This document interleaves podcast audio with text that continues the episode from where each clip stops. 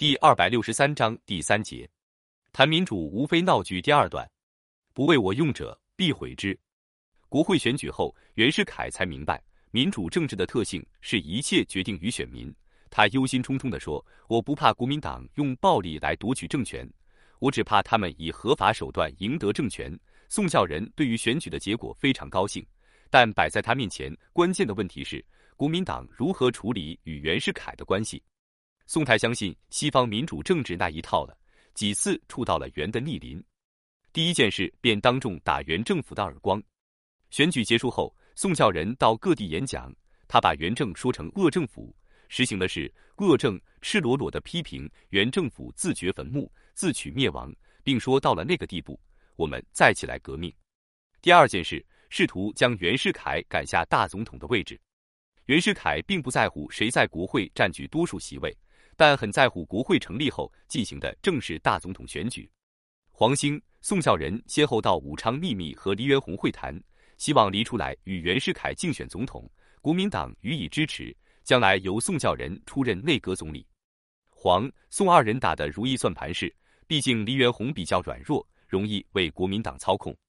黎元洪一来不愿再做国民党的傀儡，二来从心底里不喜欢国民党那一套，三来不敢得罪袁世凯。就明确拒绝了。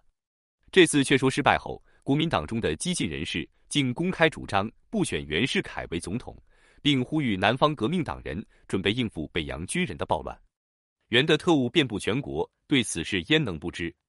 知道后焉能不惧不恨？第三件事，提高对权力的要求。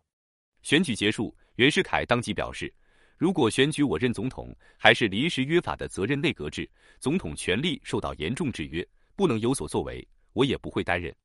这既是威胁，也是试探。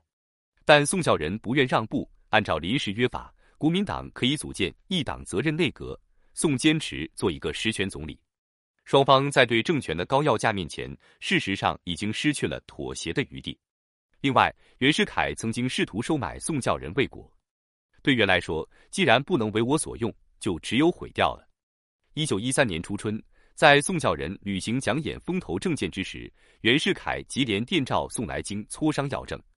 一九一三年三月二十日晚，宋教仁应袁世凯的邀请，到上海火车站准备前往北京商谈国事。当宋在黄兴、廖仲恺等的陪同下，从休息室到检票口准备进站时，一个刺客忽然在背后出现，向宋腰际开了一枪，击中要害，宋应声倒地。车站上一时秩序大乱。刺客乘机逃去，无影无踪。两天后，宋教仁伤重不治而亡。去世前，他请黄兴代笔致电袁世凯，希望袁开诚心，不公道，竭力保障民权，比国家得确定不拔之宪法，则虽死之日，犹生之年。临终前，他痛苦的感叹：“我调和南北之苦心，世人不谅，死不瞑目矣。”这就是轰动民国，导致国民党与袁世凯彻底翻脸的宋教仁遇刺案。此案发生后，舆论鼎沸，纷纷猜测凶手是谁。袁世凯迫于压力，严令抓获凶手，以正视听。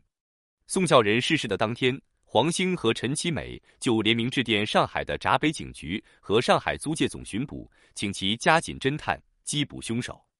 第二天，就有人来提供线索，说是要抓凶手，就找青帮大佬。黑社会头子殷桂新，巡捕立刻顺藤摸瓜，搜出殷桂新和内务部秘书洪树祖往来的密电本及函电多起，吴响手枪一支，还有其他证据多件。所查获的密电触目惊心。一九一三年一月十四日，赵秉钧致殷桂新密函一件，上面写着“密电码送请检收”，以后有电直寄国务院可也。外附密电码一本，上注国务院英密。民国二年一月十四日。二月二日，因桂新至赵秉钧密电一件，内称民党、国民党主宋教仁任总理，已由日本购孙黄宋烈史印十万册，拟从横滨发行。二月四日，洪树祖致因桂新密函一件，上面写着电报到赵处，即交兄洪自称首面呈总统。月后颇色喜，说弟颇有本事，既有把握，即望进行。三月十三日，洪树祖致因桂新密电。内称毁宋仇勋位，相赌机宜，妥筹办理。三月十四日，因贵新至洪树祖密电，内称梁山匪魁四处扰乱，危险时甚，已发紧急命令，设法剿捕之。三月二十一日，因贵新至洪树祖密电，内称匪魁已灭，我军无一伤亡。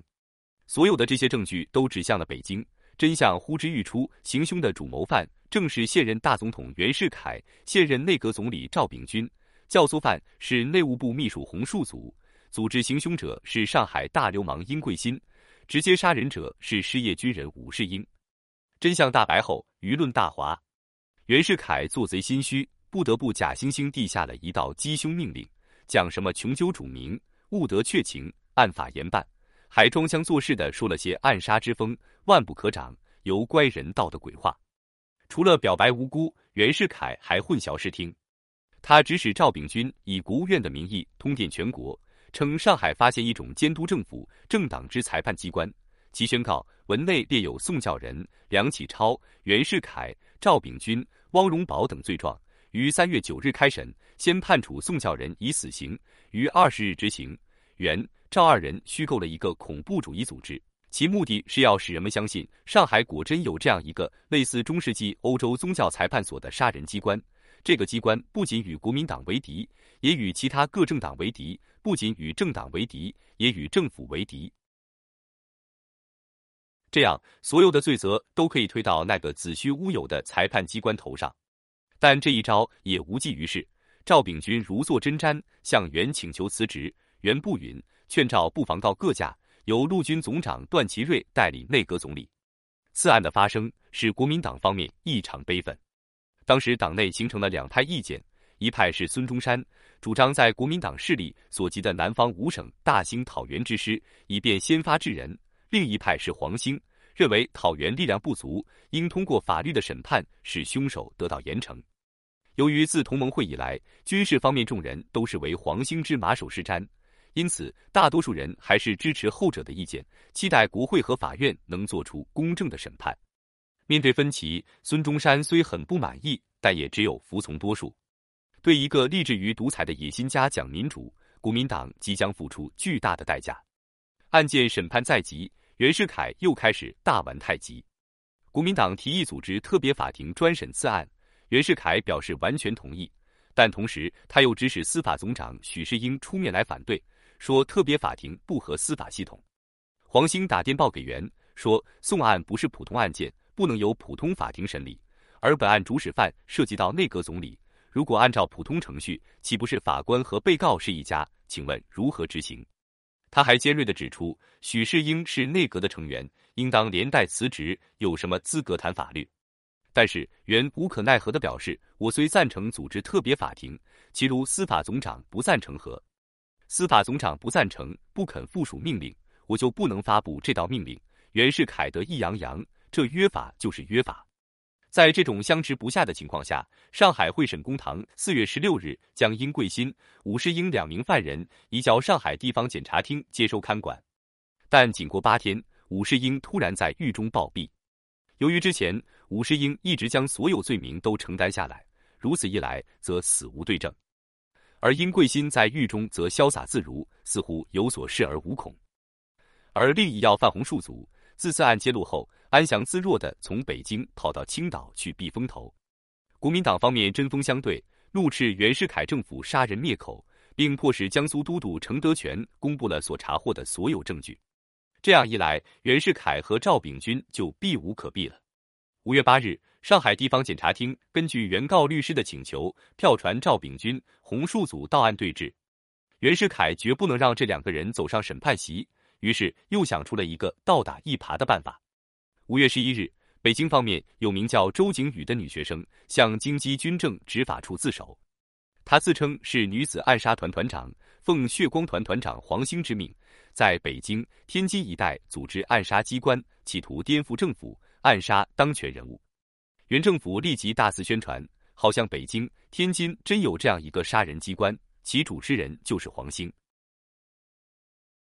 原政府将此案移送法庭处理，北京地方检察厅立即票传黄兴到案对质。